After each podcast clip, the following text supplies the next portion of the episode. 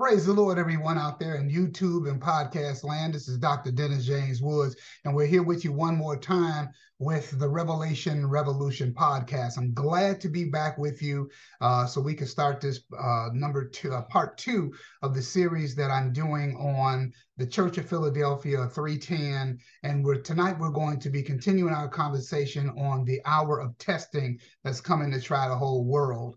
Uh, as uh, those of you who saw uh, the first part, we understand that most scholars, pre-trib and post-trib, mid-trib, pre-wrath, have identified the hour of trial as being the uh, the events that happen in Revelation from chapter 6 through 19, uh, basically, or uh, the other way to look at it is is that it, it, it encompasses Daniel's 70th week. That's the seven year period uh, that Daniel uh, talks about in the ninth chapter uh, from verses 24 through 27 uh, in the ninth chapter of Daniel. And so uh, Jesus alluded to, uh, well, Jesus referenced Daniel's 70th week when he spoke in Matthew chapter 24, verse number 15, when he referenced the abomination of desolation. The abomination of desolation is when the Antichrist walks into the uh, holy place um, and declares himself to be God. Paul then picks this the same thing up in Second Thessalonians chapter number two, uh, verses uh, uh three and four.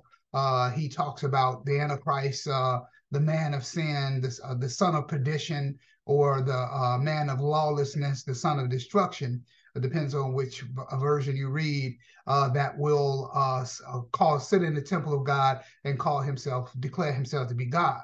And so uh, this is the abomination of desolation. Uh, Antichrist is the epitome of fulfillment of the first abomination of desolation that was done by a, the Syrian king Antiochus Epiphanes IV from the Seleucid line of the uh, of the uh, after the Alexander empires uh, after Alexander the Great uh, died, his kingdom was split up amongst his four generals, but uh, Ptolemy to the south, Seleucid to the north. Out of the Seleucid line came the king, eventual king, uh, the fourth, Antiochus Epiphanes uh, the fourth, who, uh, after having a, a, failed campaign down in Egypt, was uh, upset when he came back to Syria uh, uh, and and then he attacked, made a run on Jerusalem, and he attacked them. He destroyed, he uh, desecrated the temple. He committed a lot of abominations. He refused to let the Jews read the Torah or anything like that. Women to get, uh, he refused children, uh, women to circumcise their babies,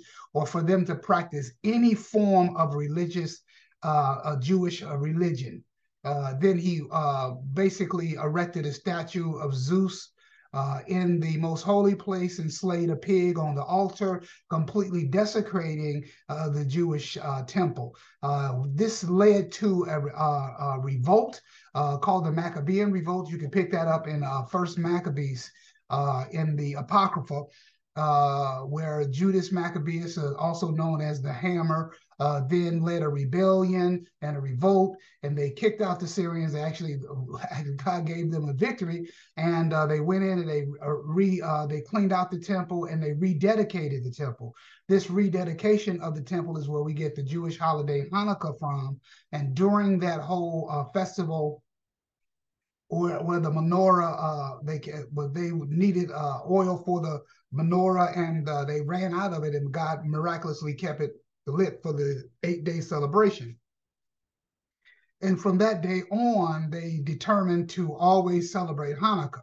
So this is about 140 years before Jesus was even born. So by the time the Lord was born, Hanukkah was already in a well into established practice amongst the Jews, and to still to this day it is. So the so actually the practice of Hanukkah actually has a foreshadowing, is connected to a foreshadowing of what the Antichrist is going to come and do, and uh, which is going to uh, happen during Daniel's 70th week. And so this is why all of this stuff kind of like fits together in the name of Jesus. So what we're going to be talking about tonight uh, uh is uh, the hour of trial because one of the scriptures that pre-trib uses to teach a pre-trib rapture is um, uh, Revelation 3.10. So what we're going to do, uh, let's have a brief word of prayer, and then we're going to get into our lesson.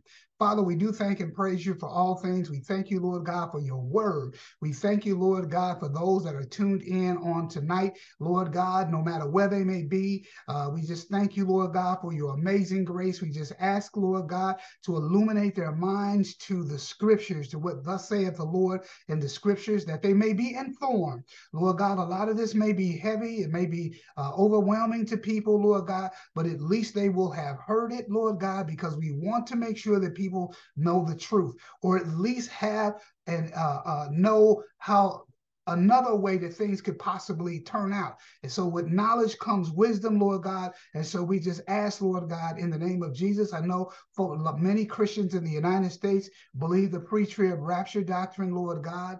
Uh, we believe that doctrine is incorrect and that it's not going to help people be prepared for when things actually come. But Lord God, we're not we're we, we're not falling out with our, uh, our Christian brothers and sisters that have embraced that uh, doctrine, Lord God. We're just saying that people need to know what the other side of the coin says as well. So a well-informed Christian church, Lord God, is the best thing. And so, Father, we just thank you. We just praise you in the mighty and the matchless name of Jesus. Now let the words of my mouth and the meditation of my heart be acceptable in thy sight, O Lord, our strength and our redeemer. In Jesus' name, we all said, Amen. You know, I just wanted to uh, also take this opportunity to welcome uh, uh, the iHeartRadio family uh, that I uh, just connected with, and also uh, all of those and Amazon podcasts that I uh, also are connected with because I'm on a number of uh, my my uh, uh, podcast is distributed fairly widely, and and we just uh, opened up those two channels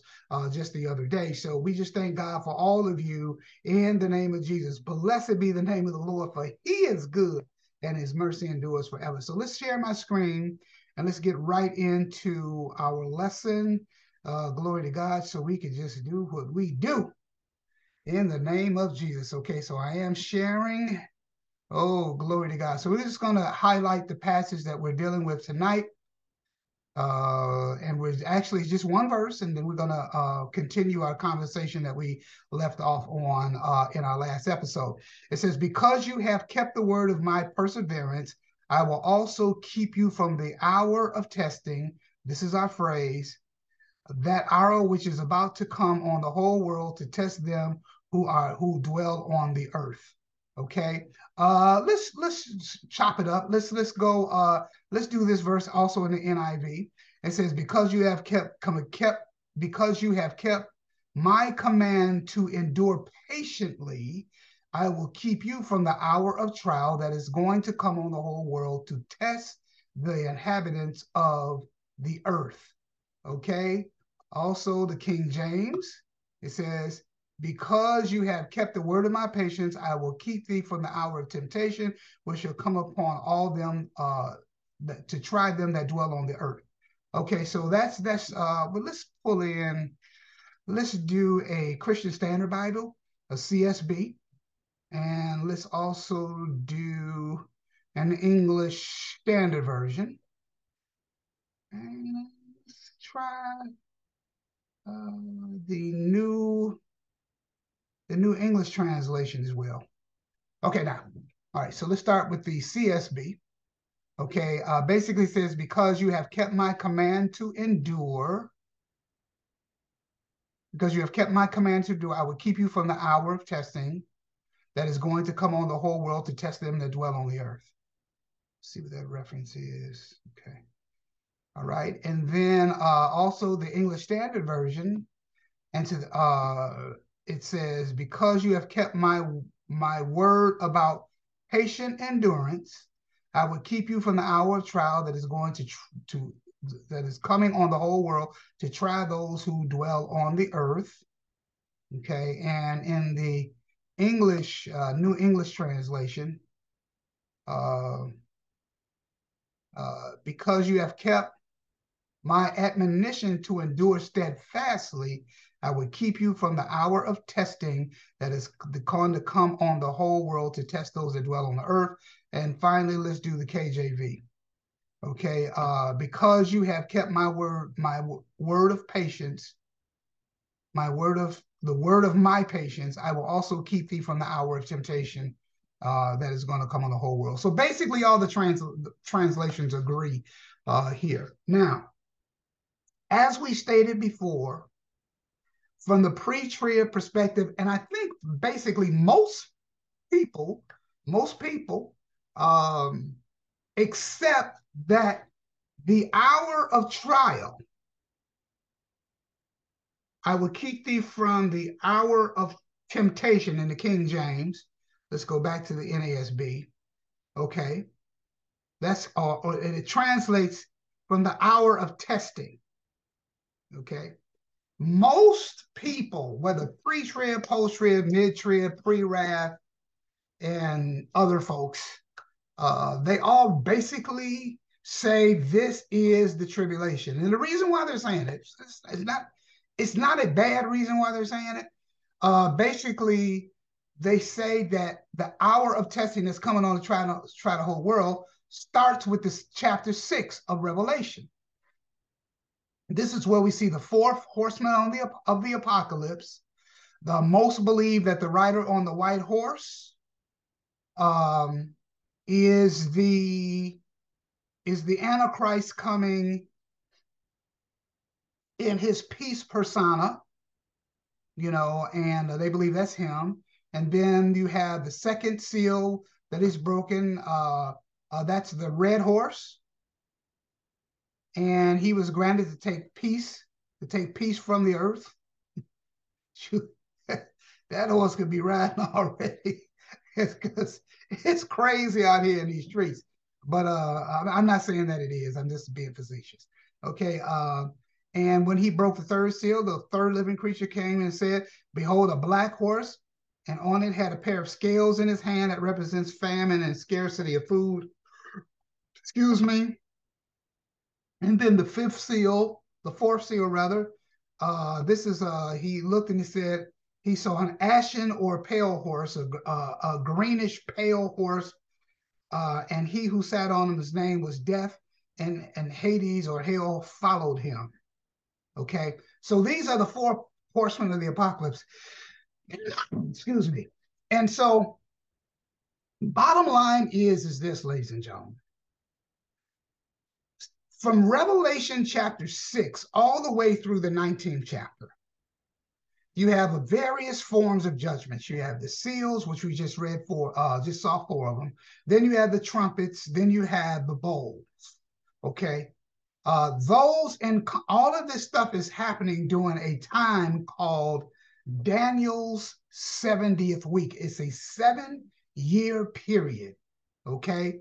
In order to go to understand the Daniel 70 week, you have to go to Daniel chapter number nine, read the ninth chapter. And uh, like I say, verses uh, 24 through 27 give you the, the rundown on that, particularly uh, verse number 27 it uh, talks about the details uh, uh, detailed in the uh, during Daniel 70 week this this this seven year period. Uh, it is 70 prophetic weeks. 69 of them have already been fulfilled with the uh, cutting off of the Messiah, which is Jesus, and the city being destroyed and overtaken in 70 AD. So the 69th week ended with those events. Okay, uh, uh, but basically we've been on hold for this last seven years. Uh, the 70th week, uh, we've been on hold for that for the last 2,000 years. So, uh, and in the in, in, in the meantime, what God has been doing is He created the new uh, uh, a body called the body of Christ that consisted of both Jew and Gentile coming together, uh, glory to God, to form one body. Uh, he poured the Holy Spirit out not only on Pentecost on the Jews, but also on Cornelius in Acts chapter number 10, and then in a, in a succession of other uh, involvements with the Gentiles. Uh, he converted the per, Apostle Paul who was uh, a, a, vehement hater of Christianity. Uh, he tried to stamp it out uh, with approval of the Sanhedrin, and uh, Lord met him in Acts chapter 9, changed him, and all that. Paul began, uh, after being rejected by uh, hostile Jews. There were hostile. There were Jews that were very favorable to Christianity that converted over to Christians. Okay, Christianity. There were other Jews that that were very hostile to it and said, no, this is a false religion, and uh, we should be honoring the law and Moses and all of them and blah blah blah blah blah. And so this is this is this is uh, uh, and those Jews were part of the Jews that were persecuting Christians, and Paul was one of those Jews. He was actually rounding people up to bring them back in front before the Sanhedrin. The Sanhedrin could actually actually order them to be beaten, in prison, or or uh, uh, face capital punishment because the Sanhedrin was the Jewish Supreme Court. So they could they could they could order that. And so Paul had uh, letters to go out and do it. And then the Lord called him, said, Hey, look, Paul, Paul, uh, Saul, Saul, why are you persecuting me? Because if you're doing it to them, you're doing it to me. Jesus said, I'm taking this personal. He said, I got some work for you to do. You're, you're going to be my apostle. And uh, Paul ended up writing, of course, uh, most of the New Testament uh, is bears his name. So, so, so we we we can understand uh, uh, that in between this uh, 69th and the fulfillment of the 70th week, the church fulfills uh, is, is is is in this period where God is doing a new thing. Now, Many people say the church isn't in the Old Testament. That's not true, ladies and gentlemen. The church was referred to quite a bit in the Old Testament. The rapture of the church was actually uh, actually talked about uh, in the Old Testament. The beginning of the church was talked about in the Old Testament, and many and many other things about Christ's ministry. Isaiah 53, uh, uh the beginning of the church. Uh, Joel uh, chapter number two. That's why Peter quoted it. Joel didn't. Joel didn't know about the church. See, the thing is, is God can give give humans prophecy, but not tell them everything. He just say, Joel, you write this down. You say this. You do that. And, and he don't tell Joel everything. Joel didn't know nothing about the church. The glory to God. Paul said in uh, First Corinthians uh, chapter 15, he said, when the rapture happens, then it'll be fulfilled. Oh, death, where's that victory? Oh, grave, where's that? Uh, death, where's that sting? Oh, grave, where's that victory? And all of that. He's quoting Hosea and Isaiah. Isaiah actually had a foretaste and whole. Hosea prophesied about the rapture of the church the resurrection. Glory to God. And that's why Paul said, when the rap, when this happens, glory to God, then it be, will be fulfilled what was written by the prophets. So they, so the prophets actually did write about it. They just didn't know it. It was, it was not disclosed to them but they wrote about it. God always leaves himself a witness in the scriptures, ladies and gentlemen. And so even we get the sufferings of Christ, we get Isaiah 53. He was wounded for our transgressions. He was wounded for, he was bruised for our trans, healed, you know, and the chastisement of our pieces upon him. And with his stripes, we are healed. He was talking about the body of Christ, but not only just the body of Christ, all the redeemed, because everybody that is redeemed, ladies and gentlemen, is because of the blood of the Lamb if, if, no matter if you're Old Testament or New Testament, we're all saved by the same Messiah.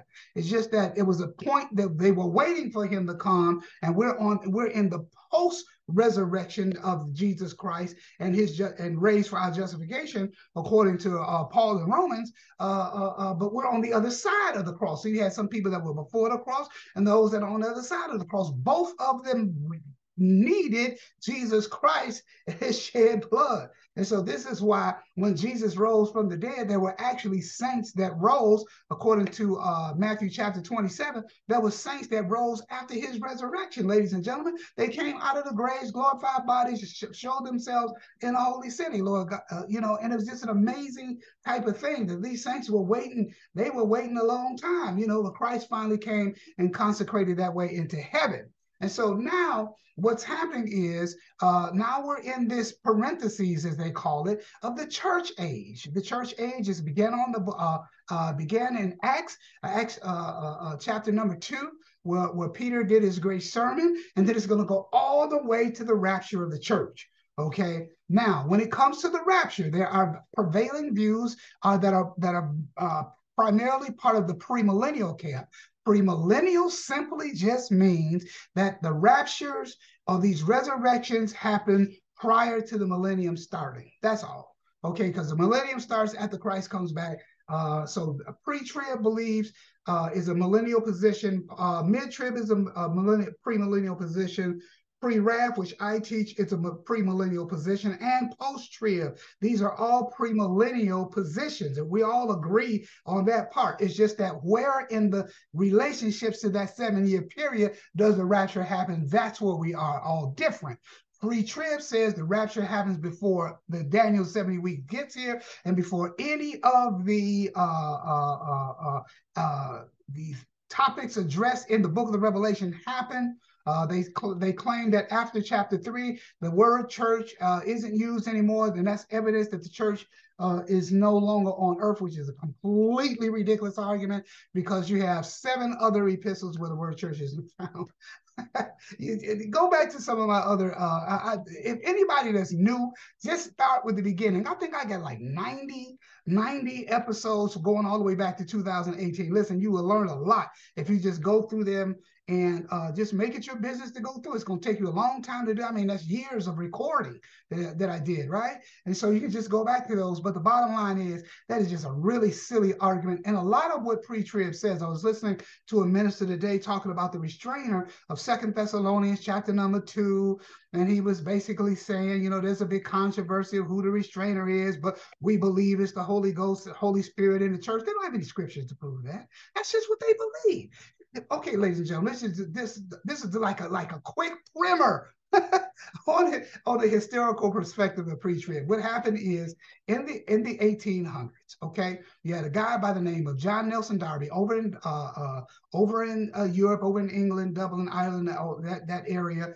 Uh, he uh, he and, and another uh, group of brethren called the uh, Plymouth Brethren. Okay, they they they studied uh, eschatology and prophecy and all of that, and uh, that's what basically where the dispensational uh, theological eschatological scheme. It's not dispensationalism is not just eschatological; it, it, goes all the way back to Genesis. It talks about the covenants and the uh, the covenants and the different dispensations. Well, that whole theological construct was basically uh, uh, created by a guy by the name of John Nelson Darby. John Nelson Darby uh, in the about the mid 1800s or so, 1830, 1840, 50, around in that area, started making trips to the United States uh, uh, and bringing this new way of thinking of eschatology to the shores of the United States. He was embraced by a lot of popular people, people like Dwight L. Moody and all of them.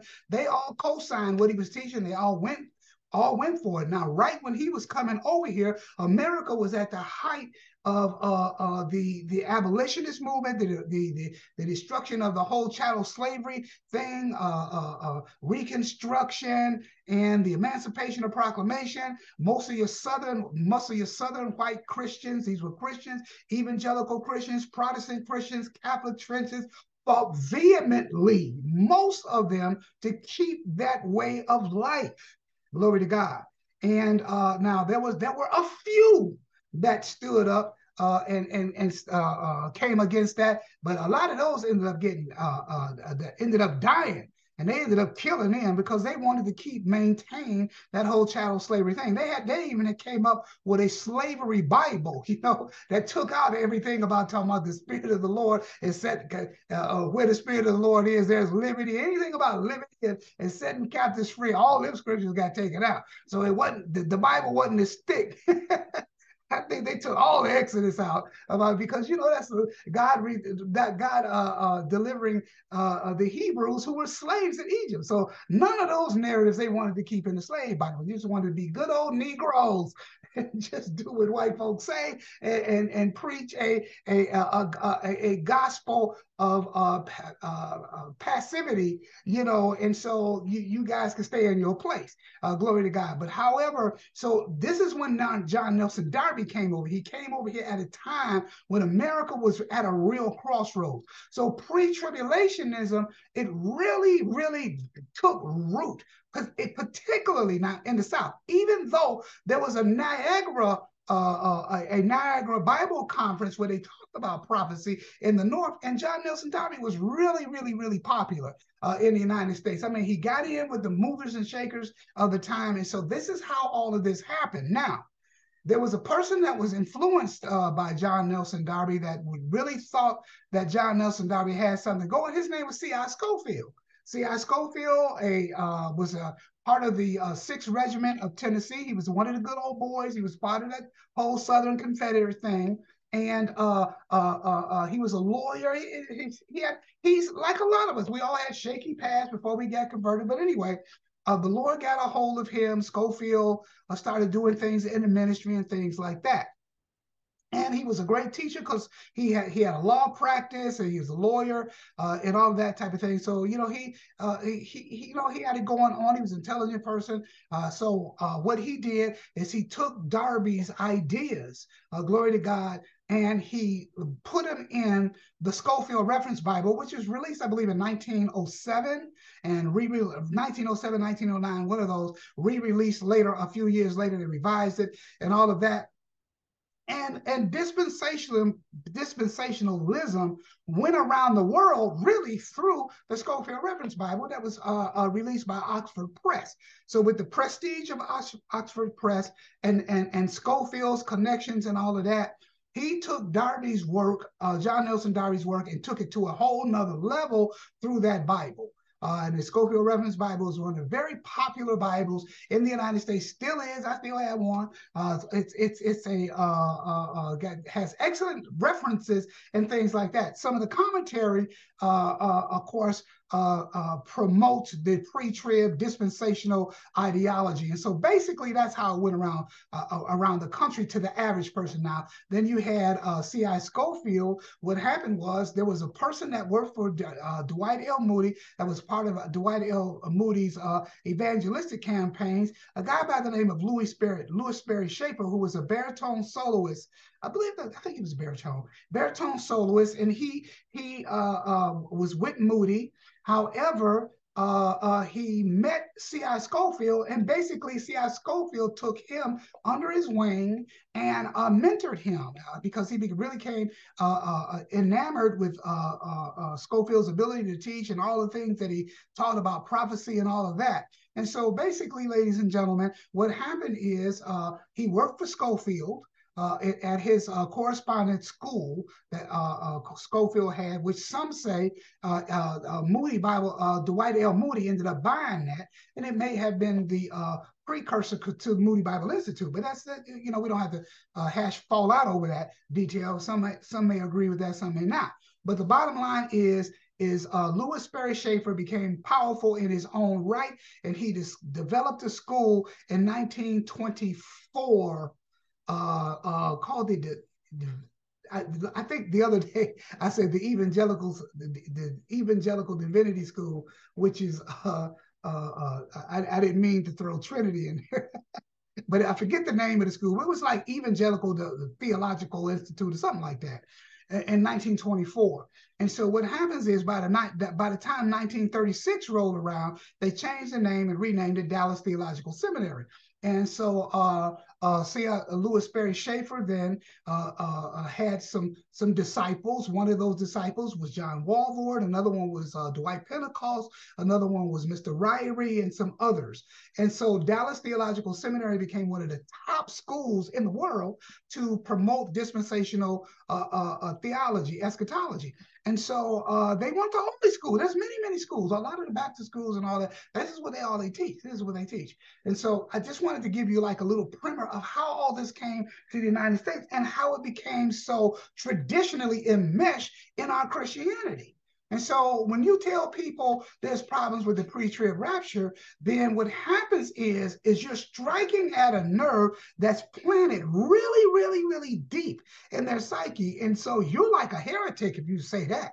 You know, uh, don't you dare talk about the pre-trib rapture. Well, the pre-trib rapture goes all the way back to the 1800s, and a lot of the people that embrace it were slave owners. And, and so these these people, you know, it, it goes all the way back to a way of life, a lifestyle. Glory to God, a, a, a, an ideology, a, a way of identifying their Christianity. And so this is why these things are so deeply, deeply held, and people will vehemently fight you. There, there are there are organizations like Calvary Trap Chapel and a lot of these Baptist organizations. If you teach anything other than pre-trib, they will disfellowship you. You will be kicked out of that church. There's been many a person who say, wait a minute, I don't believe it. Preacher, they tell you, you got to listen. Either you shut up or get out of this church. You are not going to stay here. And so that people will people get that incensed. Now, it's the same thing with a lot of African American churches. There are a lot of denominations, Church of God in Christ, Baptist, Evangelical. Everybody holds to a pre-trib rapture because that is the doctrine that has been taught here since the 1800s and it's going on 190 something years now that this thing has been that, that has uh, been nestled and, and, deeply rooted in the american christian in american christianity. And so so when you come against that you're coming against a lot of tradition. And so some of the tenets of uh, pre-tribulationism, uh, like Second Thessalonians chapter two, or uh, the uh, all of the other tenets they do, and I, am going to be dealing with a lot of this in my commentary, and so uh, that's why uh, uh, I'm already, like I said, I'm already finished with it. Let me make an announcement again. I am, I have just completed the verse by verse at, part of my Revelation commentary. it's going to be coming out hopefully by the end of this year, early next year. Uh, uh, and I've got a lot of great essays, a lot of things where I challenge directly the pre-trib rapture theory. Ladies and gentlemen, it's problematic. But let me say this. If in fact the pre-trib rapture is right and we're out of here before all the trouble starts, no one has a problem with that. My appeal to people is learn the other side because what if it's wrong?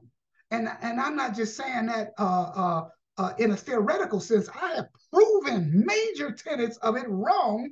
And not only that, and if you look behind me, you'll see Revelation Revolution. That's the cover of my book. I actually challenge two of the top pre-trib, uh, pre-trib scholars in the world at the time, back in 96 and 97, Dr. John Walvoord and Dr. Dwight uh, Pentecost. I actually challenged them using their work, arguing against them and when I was at uh, Trinity, I actually took a revelation course by Dr. D.A. Carson, and uh, I wrote a paper dismantling aspects using Walvoord's and Pentecost work. You know what I got on that paper? I got an A minus by Dr. Carson. He wrote on the top of it, very gifted work, because the theological arguments that I was making were really sound.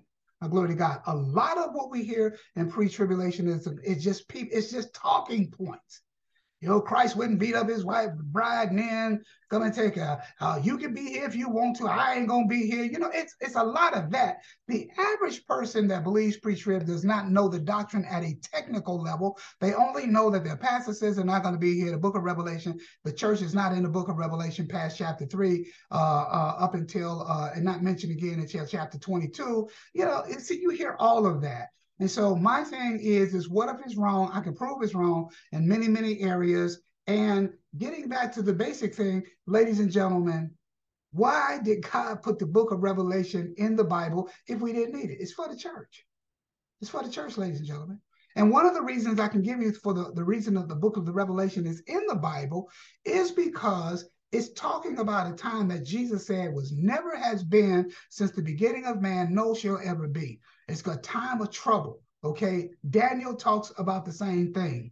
Okay. Joel talks about there's never been a like, nor will it ever be another one like it. And so that makes the time that this that we're going to be going through or, or, or experiencing uh, ladies and gentlemen, that makes it a very unique time. It means there's nothing else in history to compare it to. There's there's there's, there's been other Uh, calamities in the mention in the Bible, but nothing like what's coming. And so, to compensate for that, what God did is He sent John into the future to see it himself, write it down, put it in the Bible, so we would have it. So, and we read it like history, but it's really the future. See, that's the grace of God, compensating for a time that has no parallel in history, yet God sent John in the future to give you a play by play, trumpet by trumpet, bowl by bowl, seal by seal, tell you what the Antichrist is going to do, how he's going to do it, and all of that. That information is there for a reason. And the reason is to keep Christians informed. But the problem is a lot of us refuse to be informed uh, and have been taught we're not going to be here. Uh, unfortunately, uh, ladies and gentlemen, like I say, if pre-trib is right and we're going, then fine. But what if it's wrong and these people are still here? The Bible also talks about at that point there's going to be a falling away, there's going to be a defection from the faith. Uh, whether you whether you uh, uh, interpret uh, the word falling away in Second Thessalonians chapter two as apostasy or, or, or apostasy or rebellion. Either way, people are going to abandon the faith. Jesus said the same thing in Matthew chapter 24, uh, verses 9 and 10. He talked about it. He said at that time they're going to start killing people, and at that time many are going to abandon the faith. That's uh, uh, how it's translated in the NIV. Others said there will be uh, people will be dying, and many will be offended. Well, the offended means they're going to be offended by being Christian, and they're going to take a hike. Glory to God. So it's a great falling away that's going to happen. I believe it's going to be precipitated by a lot of people still being here when they when they thought they weren't going to be here. They're going to get confused. A lot of them and people are going to end up abandoning the faith. Glory to God in the midst of persecution, and some are even going to take the mark of the beast. Unfortunately, glory to God. Now the good thing about that is it says all whose names are not written in the Lamb's book of life are going to take the mark of the beast. The ones that whose names are written in. These are Christians. They're, they're going to stand up, glory to God, to the Antichrist. It's really the greatest generation of church saints that have ever lived. You see, pre-trib came along and painted that whole thing, ladies and gentlemen, uh, uh, painted the whole thing. Let me just stop my, my share here so we can get a full screen. Uh, uh, pre pre trib, what they did here is they painted the tribulation saints as the left behind. Ladies and gentlemen, there's nothing further from the truth. These people have not been left behind. These are people who were appointed to stand up to Antichrist, were appointed for that, and have so much fortitude and so much love for Jesus that even under those circumstances, they refuse refuse to bow to the Antichrist and they love not their lives unto the death. This isn't some mamby-pamby group of Christians who was in the bar when the rapture happened and they get they didn't make the rapture cut. That is ridiculous. There's nothing ever negatively said about the people that go through the tribulation or go that come out of. Let me say that that come out of the great tribulation. And the first time you see them, they're in heaven, standing before God, being honored in heaven. Then you see them again with the Antichrist. These are the ones who give their life, who stand up. Glory to God. These are the ones in Revelation 14 that the Holy Spirit encourages, said, Blessed is are the dead who die in the Lord from now on. These are the same ones who in Revelation 14, the Son of Man is seen on a cloud. He gets his harvest. Ladies and gentlemen, after he gets his harvest, ladies and gentlemen, the, the people who are called the tribulation saints are not seen on earth again because in Revelation chapter 15, then they're seen in heaven. But they're seen in heaven, ladies and gentlemen, they're seen in heaven while the angels that have the bowls of the wrath of God are still in heaven. They haven't left yet to, to pour their bowls out. And then in the 16th chapter, that's when they're dispatched. But the, the tribulation saints, the so called tribulation saints, which I call the last generation of church saints. And so, Revelation, really, ladies and gentlemen, is the story of the last group of, uh, of church saints. And it highlights them because they come through like no other generation of church saints in history. They come through a period that has never, ever been, and they remain faithful to Christ under the worst circumstances, under the worst Antichrist, under the worst direct attack of Satan, where Satan and his angels are thrown down to uh, listen, these people remain faithful and God rewards them handsomely. So this is why you see in Revelation chapter 20, when it talks about the first resurrection, it doesn't mention any other Christian in the first resurrection. There will be all the Christians are going to be in the first resurrection, ladies and gentlemen, but it only talks about those who did not get the mark of the beast. Why? Because that final generation of church saints is being highlighted in the book of Revelation. And that's why the book of Revelation is so important for the church because it's about the church. Don't let anybody fool you. Don't let anybody tell you, all them, that's them other folks and all of that. And they was in the bar and they was fornicating and all of that, and the trumpet blew, and they got left behind, and they go, oh my God, this is true. So now I'm gonna get saved, and I'm gonna let the Antichrist cut my head off, even though I was shaky before the whole thing happened. That doesn't even make sense. The Bible says no man can call Jesus Christ Lord except but by the Holy Ghost. How is it that these people remain so faithful that they're willing to die for. It? See, that's that's the argument that they use historically for the resurrection of Jesus Christ and the, the validity of Christianity is because they said, who would die for something that they didn't believe in? Why would Peter die? Why would Paul die? Why would Luke and all these people get dragged and uh, uh, James and all them. Why would all these Christians be die in the circus, circus Maximus if it didn't happen, if it wasn't true? So the fact is that you would be willing to die for something for the truth of it doesn't make, make you a left behind person. No, that qualifies you for one of those souls that were under the altar in, in the fifth seal, ladies and gentlemen, that was so precious to God. These people were precious to him. They were precious to him because just like his son, they were faithful unto the death. Ladies and gentlemen, Romans says, I beseech you, therefore, brother. All my scripture memories in King James, so forgive me.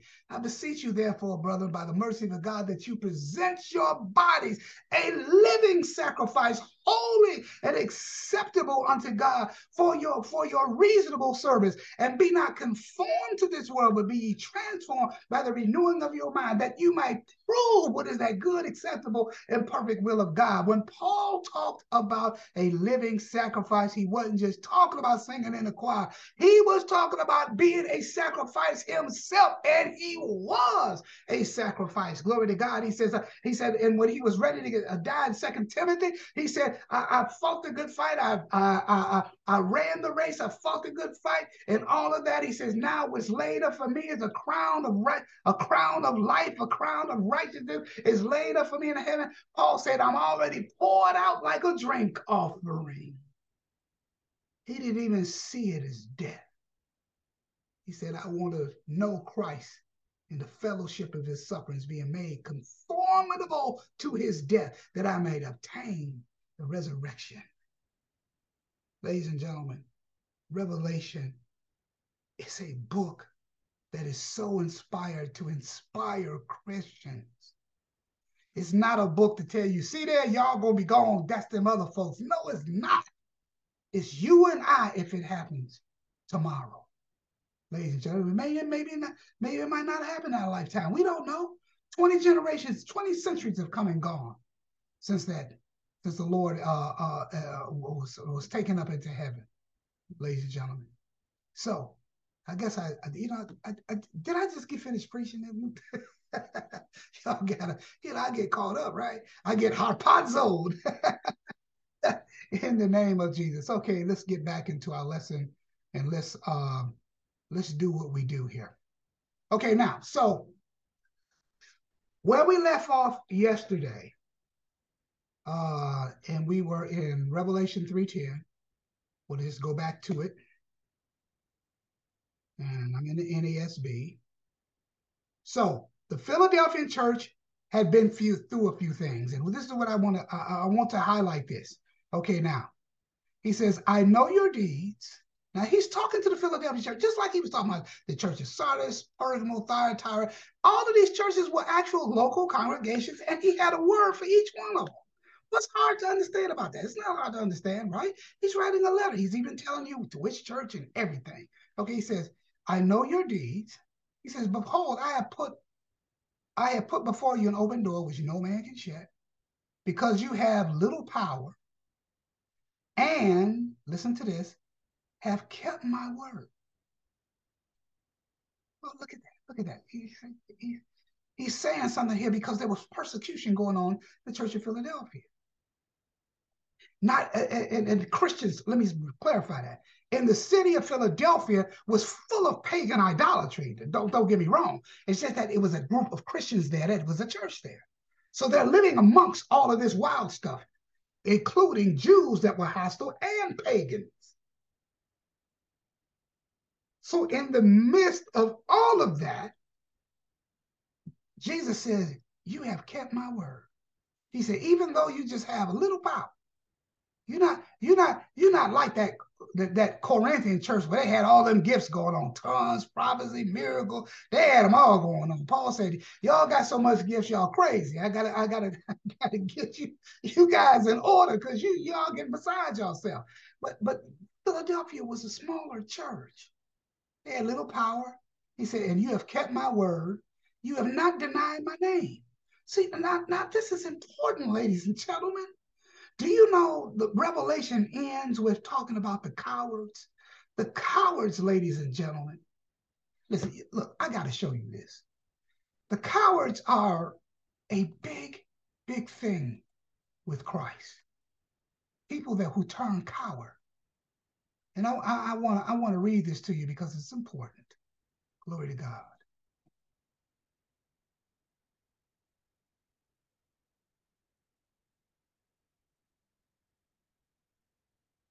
Glory, glory to God. He said,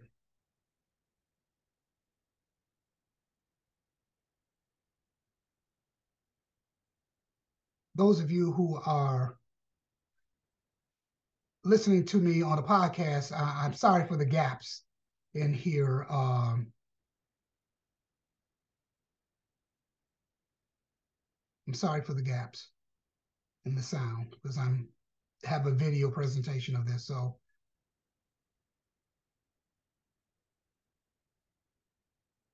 Glory to God. So blessed are those who wash their robes and have made them and have a right to the tree of life to enter the gates of the city. For outside are dogs and sorcerers and immoral persons and murderers and idols, idolaters, and everyone who loves practicing a lie. Here, let me do this real quick. Let me search for it. Okay fearful in King, King James. Just give me one second here. We'll we'll pull this up and we'll get the scripture. Oh, oh, there it is. Revelation 21. Okay, now look at this, ladies and gentlemen. See here in King James, it says the fearful. That's really not a good translation. We have a better word for that today. Guess what it's called?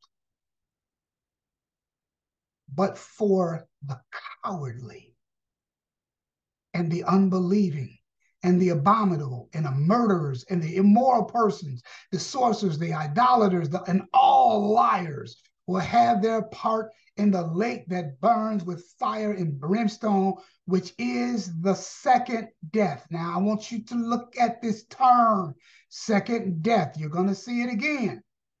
It's important. See that second death? Look at that again. But right now it says, but for the cowardly. You know something, ladies and gentlemen? Jesus don't like cowards. Cowards are those people who is all right to be a Christian when there's no persecution. But if your life is on the line and you deny his name, Jesus considers that person a coward. He says, cowards is getting thrown in the lake of fire. Now, y'all need to hear this. This is this is me now. Glory to God. Cowards, he don't like them. And this is why, with the Philadelphia church, he says, You have not denied my name. He said, You deny me, I'll deny you.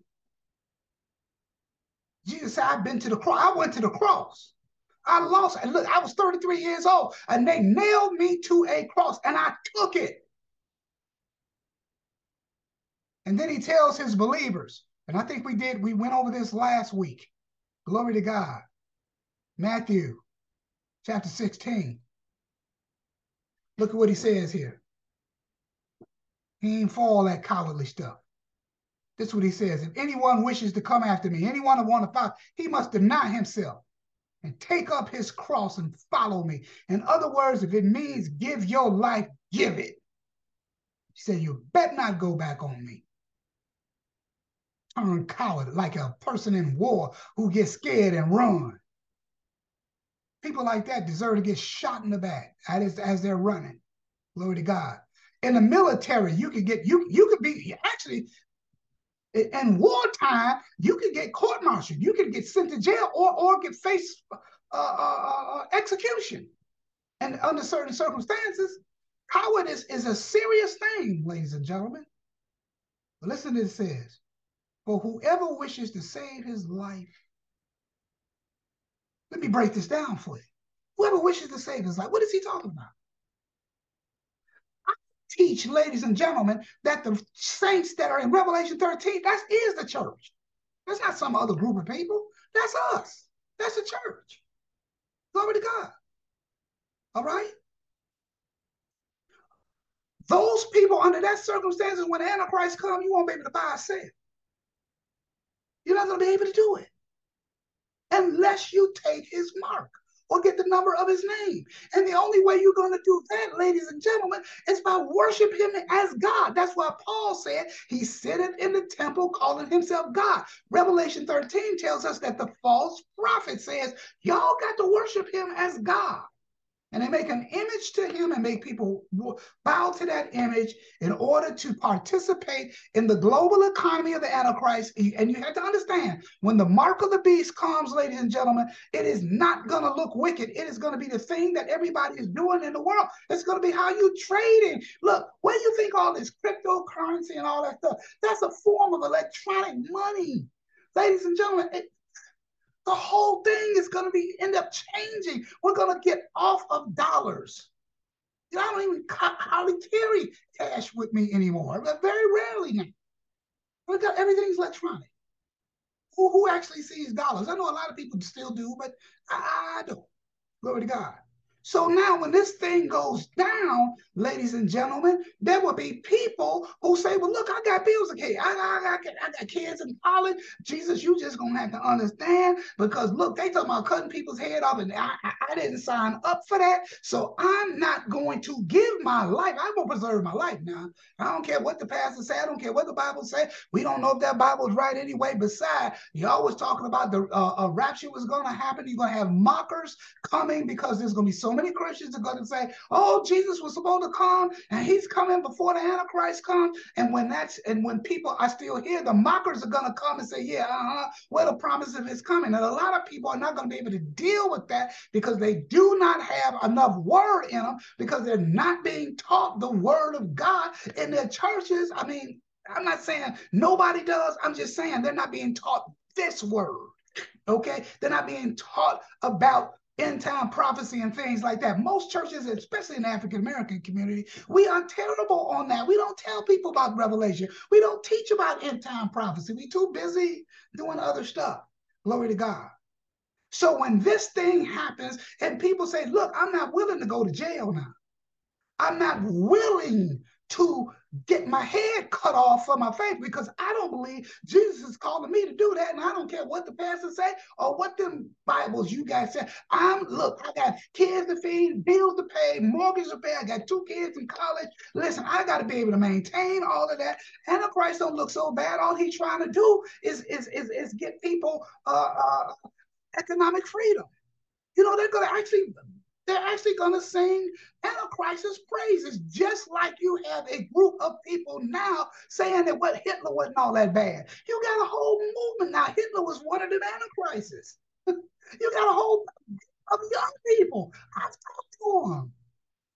Actually, now saying Hitler wasn't that bad. See, it's going to be the same thing, ladies and gentlemen, when the Antichrist comes. Just imagine all the people thought they weren't going to be here, they're still here having to deal with that. And so this is why Jesus said, whoever wishes to save his life will lose it. How are people going to wish to save their lives? They're going to wish to save their lives by compromising and turning coward when they hear that following Jesus could cost them their life. They're going to say, uh uh, not me. Not me. And this is what Jesus is saying right here. I want you to listen to this now. For whosoever wishes to save his life will lose it. But whoever loses his life for my sake will find it.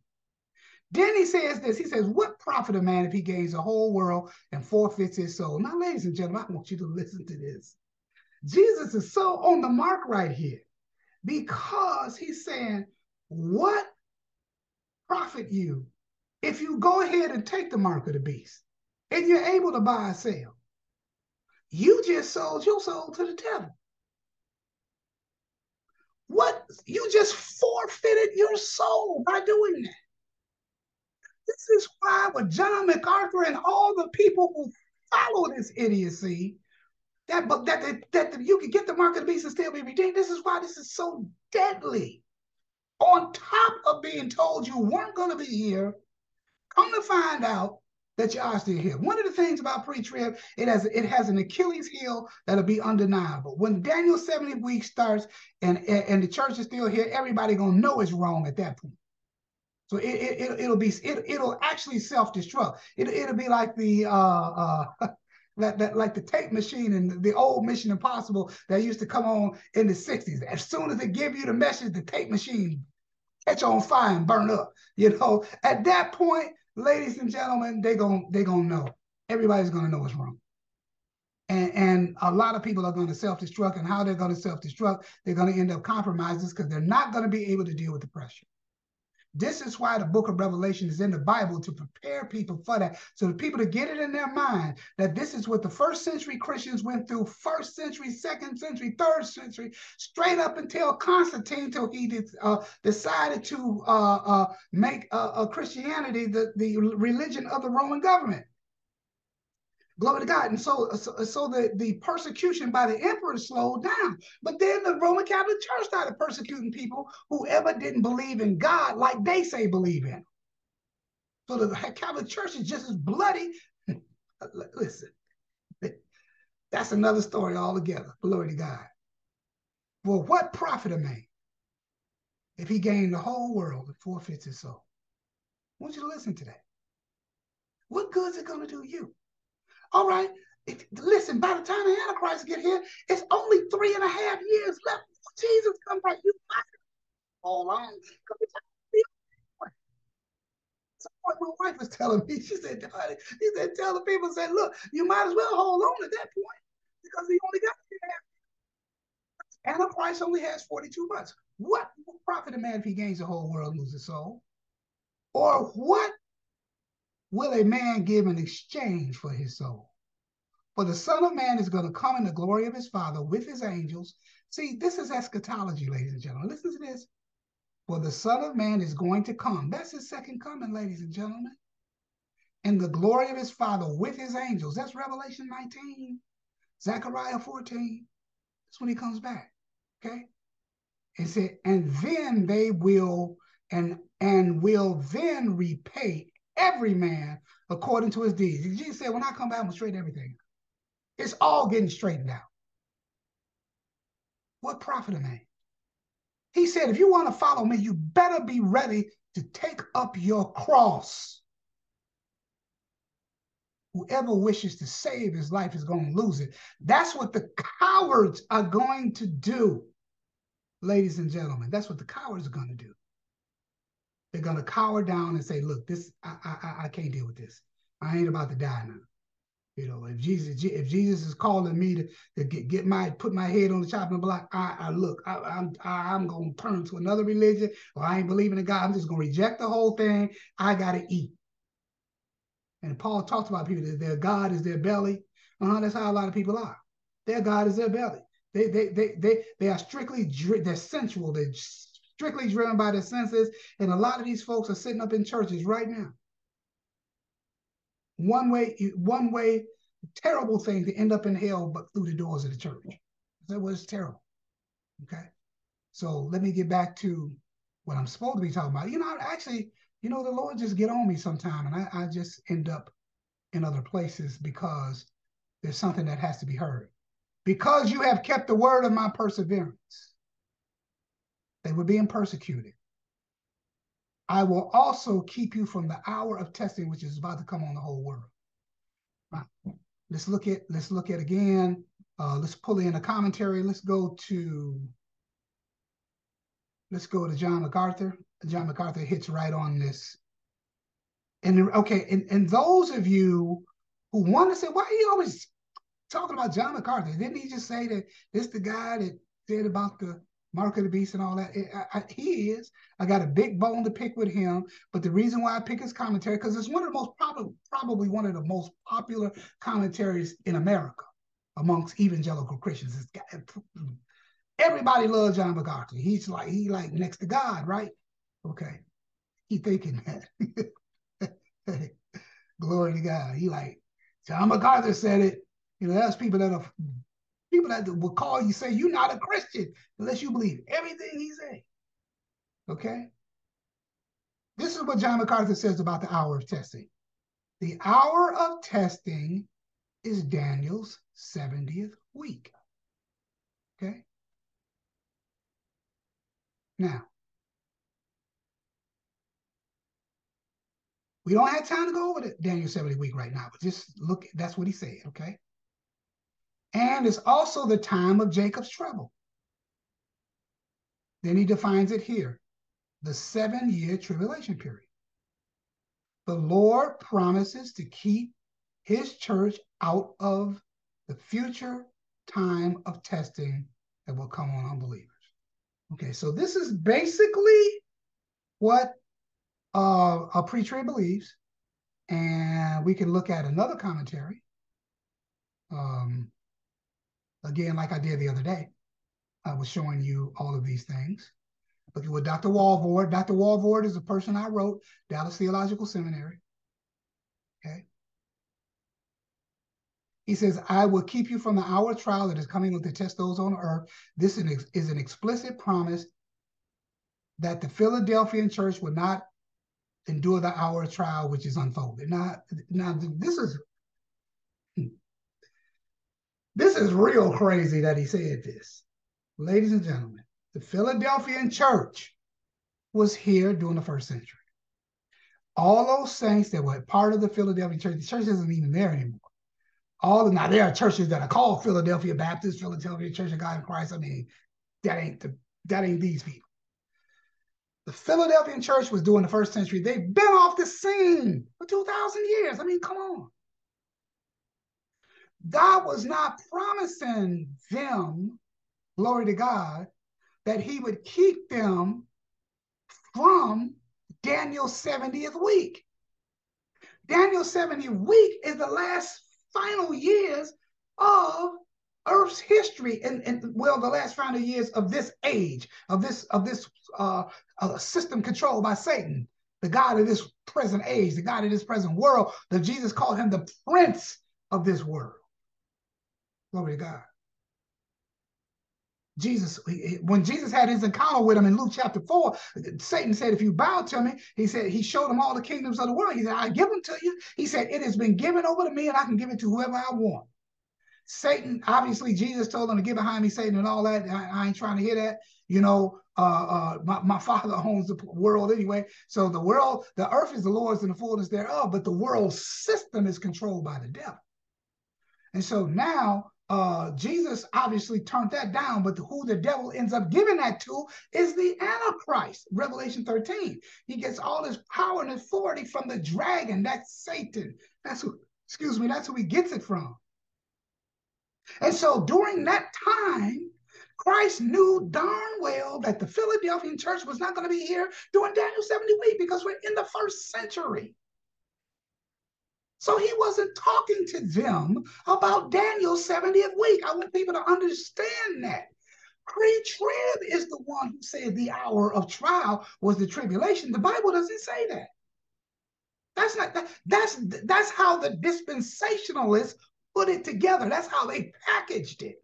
And so now most of the argument about the hour of trial, ladies and gentlemen, boils down to whether the phrase I will keep you from tero ek, glory to God, uh, terio ek, glory to God, uh, uh, whether that means taken out of or or kept through. Uh, post dispensation say it means kept through. Gundry and all those that camp, all the pre-trib say it means keep out of. So they they focused the argument there, but the argument shouldn't have been there. The argument should have been, wait a minute, how do we know the hour of trial is the 70th week of Daniel? The first clue that is not is if that's the case, why would Jesus promise to keep them from that time when they were in the first century, and Jesus knew that it would be 21 centuries at least before he came back.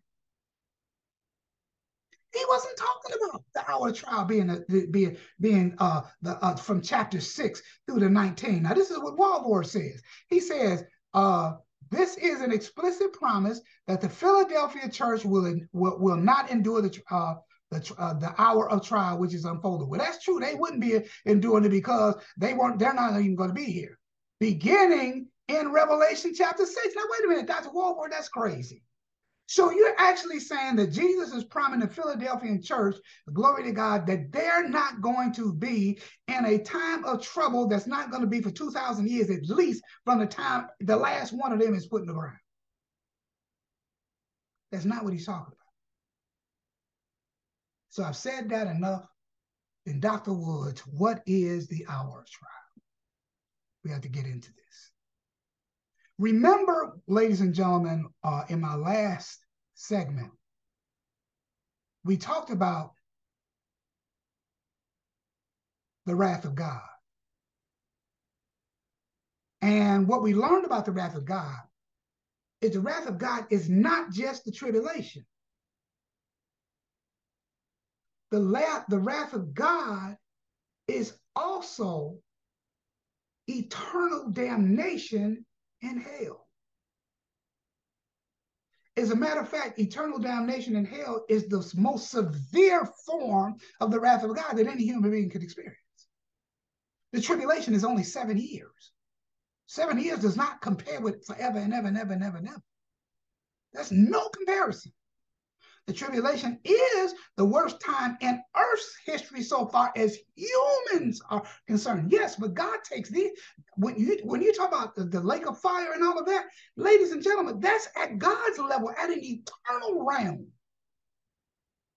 Tribulation is the worst human on earth, those who dwell on the earth have ever experienced. It's not the worst thing. It's not the worst judgment. The trumpets, the bowls, the seals are not the worst judgments in Revelation. Ladies and gentlemen, let me, let me share with you. I want you to, this is why my program is called Revelation Revolution. We need to look at the book completely different because tradition has so shaped how we think about these things that we have ignored the message. They ignored it. Look at God. Listen to what it says here. Another angel, a third one, followed, saying with a loud voice, you listen to this. If anyone worships the beast and his image and receives a mark on their forehead or on their head, he also will drink the wine of the wrath of God which is mixed in full strength in the cup of his anger. Okay, now, I want you to notice something there. You see that semi semicolon right there? We're about to switch thoughts here in the second part of that sentence. Now, this is what's going to happen. If you get the mark of the beast, you will drink the wine of the wrath of God, which is mixed full strength in the cup of his anger. Okay. Now, what is that talking about? And we come down here a little further. Okay, now. So the angel swung his uh, uh, sickle over the earth and gathered the clusters of vine from the earth and threw them into the great wine press of the wrath of God. Now, see that word wine press? It's figurative language. These people are also called uh, the clusters. In, in some translations, oh yeah, here they are because her grapes are ripe. Now, it's talking about the wicked people that are going to be thrown into the wrath of God. Okay, it's called the great wine press of the wrath of God, right? So this is why the language is similar up here.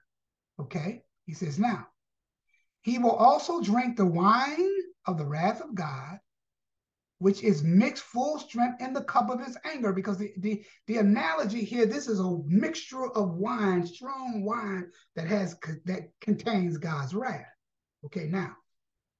So the people that get the mark of the beast, they're going to get the wine of the wrath of God, and they're going to be in the part of the wine press. So let's look at this. Let's, in Revelation chapter 16, we get the bowl judgments, and this is the wrath of the God that that uh, uh, that I teach that we're not appointed to. And there's a reason why I say that, and we'll we'll we'll, we'll get to it. This is what all of this is going to be in my commentary. So my commentary is going to have all of this ladies and gentlemen. You, this this commentary is going to bless people. Revelation commentary from a pre-wrath perspective by Dennis James Woods. It's going to bless people all over the world. People are going to attack me. They ain't going to like me. They're going to call me names a heretic because I'm not pre-trib. I ain't scared of none of these. I ain't thinking about. I ain't thinking about them. God gave me a assignment. I ain't got time to worry about what Doctor Sutton Sutton he down there. I don't invite me to your church. You don't want me. To, you don't want to hear this. Fine. I don't care. Glory to God. I ain't worried about you. I got an assignment.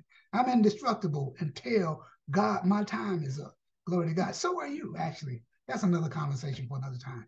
Okay, now look at this. Right, now. And then he says, Go pour your bowls out on the earth, the bowls of the wrath of God.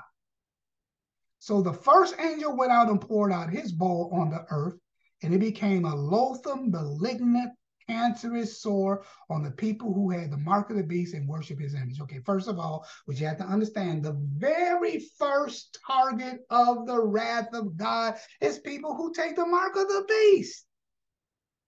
So that means the Antichrist got to be in place and all of this before. Now, the wrath of God that we're not appointed to is this one. Glory to God. Now people say, uh-uh, uh-uh, no, at the sixth seal, the, the wrath of God said the wrath of God does not start at the sixth seal. I got the whole teaching called the sixth seal problem and why it's inappropriate to say that. Glory to God. As I have a whole teaching on our, I think if you look at look at my uh my lessons, you'll see the sixth seal problem, why I have my chart, do my chart and everything. You'll see, you'll see why that, that's not true. But anyway, getting back to this, the very first thing is the people that get the mark of the beast, they're going to get dumped on by God. Okay. Everybody that's got the mark of the beast, all seven of these bowls are targeting the world and those who have the mark of the beast. It's a death sentence to get that. Okay, let's just be very clear. I don't care what anybody tells you. I don't care if it's John MacArthur, his brother, his sister, his cousin, the pastor to take over, uh, Phil Johnson, his administrator, his editor, and all of that. Over grace to you, man. I don't care who says it. They are a lie. If they tell you you can get the mark of the beast and still be redeemed, I don't care what theological arguments they use. Do not listen to that, ladies and gentlemen. Do not listen to that. It's very, very serious thing. Okay. All right. Now, so the wrath of God is going to be poured out on the bowl judgments. And then at the end of him pouring those bowls out, then Jesus comes back in, in, in Revelation chapter 19. Okay. Now we'll go there later. Now, the reason this is important is this part of the wrath of God happens during Daniel's 70th week at the end the church is already raptured by this point. They're not on earth for the wrath for these bowl judgments. That, that we're not appointed to wrath. We're not in here. We're not. We're not. We're not going to be part of the temporary wrath, nor are we going to be part of the uh, uh, the eternal wrath. But what I wanted to get back to is I wanted to point out that the bowls of the wrath of God target the people, the wicked kingdom of the beast and his kingdom. Uh, glory to God. Now, let's go back to Revelation 14. So I want to show you this.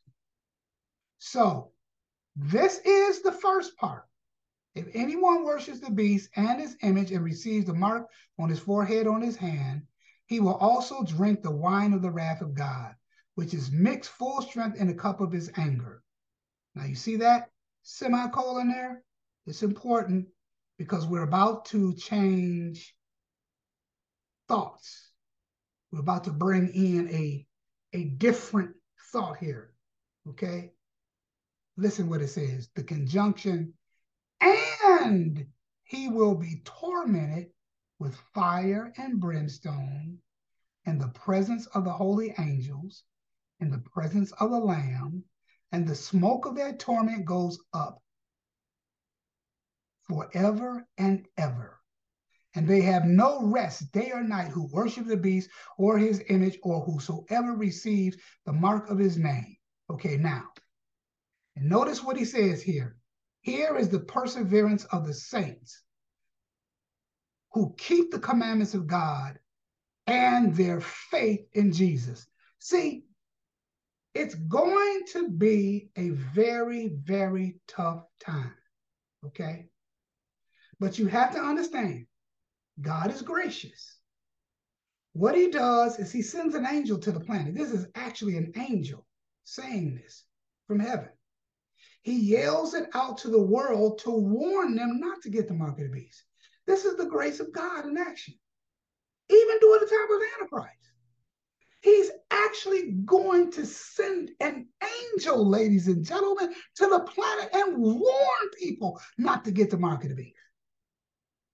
The reason why he does that is because getting the mark of the beast is a one way ticket to hell.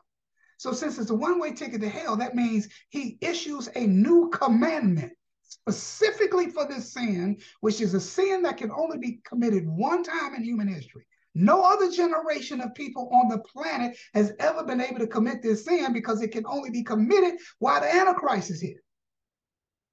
It's the only time it can be committed. And if you commit this sin, you're going straight to hell. So, because you will go straight to hell, God is gracious. He sends an angel, he warns people. Okay? The problem is if you get the mark of the beast, you will experience them bowl judgments. But you will also experience eternal punishment. In other words, this part here drinking the wrath of the wine of God and being poured out in the cup of his anger. Ladies and gentlemen, that's the temporary part of the wrath of God that happens during Daniel's 70th week. Okay? The eternal aspect of the wrath of God happens in the second part of the sentence. And he will be tormented with fire and brimstone in the presence of holy angels and the presence of the Lamb. And the smoke of that torment goes up forever and ever. They have no rest day or night. Whoso worships the beast and his image, and whosoever receives the mark of his name. And then that's why he ends it with here. He says, Here is the persever- perseverance of the saints who keep the commandments of God and their faith in Jesus, because it's going to be costing people's lives and everything and so this is why he does that. Now, ladies and gentlemen, I'm going to go ahead and wrap up, ladies and gentlemen, because we still got to talk about the hour of trial. But I'm going to give you, I'm going to leave you with this. In order to figure out what the hour of trial really is, we have to come back to another one of the churches. And that church is the church of Smyrna. Now, Smyrna was like Philadelphia. It's two churches that didn't get a rebuke. They had things in common. They both were small churches. They both were being persecuted. And they both had no rebukes. They were both of good moral character. Listen to what the Lord said. I know your tribulation and your poverty. God says, parenthetically, but you are rich. Let me tell you something. Don't you ever let nobody tell you because of the amount of money or the wealth that your church has or people have, that's what God marks as somebody that's blessed. Not true. Now, God can bless you materially, and if He gives it to you, God, God bless you. Hey, look, if you can buy a jet, buy it. you got the money for it. Everybody ain't broke, okay? So, but but the bottom line is this was a poorer church. They didn't have all the gold and all the fancy, fancy schmancy stuff. They didn't have all that. There was a poor church, right? He says, and the blasphemy who say they are Jews and are not, but the synagogue of Satan. There we get again. That was a problem back in them days. Then verse 10, he says, Do not fear what you are about to suffer. Behold, the devil is about to cast some of you into prison. Now let's let's just stop right there. He didn't say the devil wants to cast you into prison and I'm gonna stop him from doing it. No, he's telling them up front. Some of y'all going to jail. Ladies and gentlemen, jails back in them days, if you went into jail and got out, you was really blessed because of all the disease and vermin and the beatings of the guards and the wickedness of other inmates and all that stuff. If you didn't starve to death or you get sick from the rancid food they were serving you and, and the cold conditions and all of that cold rain, you know, they didn't have air conditioners, glass windows and all. They ain't had that. They didn't have duct work to go through to bring in heat and all that stuff. No, look, if you was in one of these jails, a lot of time being in the jail was a death sentence. Okay, this is what he said. Behold, the devil is about to cast some of you to prison so that you will be tested and have tribulation for 10 days. Okay? This is what he says Be faithful unto death. This is Jesus talking to them. Jesus is saying, when you go into jail in some of these circumstances, you are going to die there. He said, but be faithful unto death. Don't be no coward. I don't like cowards. Be faithful unto death. I will give you the crown of life. Listen to this. He who has an ear, let him hear what the Spirit says to the churches. Look, he who overcomes will not be hurt by the second death. There it is. Second death. We're going to leave it right there because next time we're going to have to pick it up. What is the second death? Lord God, bless your people that have tuned in with me tonight in the name of Jesus. Bless them and keep them in Jesus' name. Until next time, we'll see all of you. God bless you again all of those of you who are on iHeartRadio and uh, uh, uh, Amazon uh, podcast, God bless you. All of those that are on Spotify or Google or Apple, iTunes uh, podcast, you guys are already with me. Listen, God bless you. Look forward, pray for me because I got to get this commentary out. All of these good teachings are going to be in my commentary. Glory to God. It's going to be a lot of pages, a lot of reading. But listen, it's, it's a commentary. This ain't no this ain't no 100 page book. This ain't going to be like that. Look, it's it's going to be the real deal. But I just want y'all to pray for me as we pray for you. God bless you and keep you in Jesus' name. We'll see you next time in Jesus' name.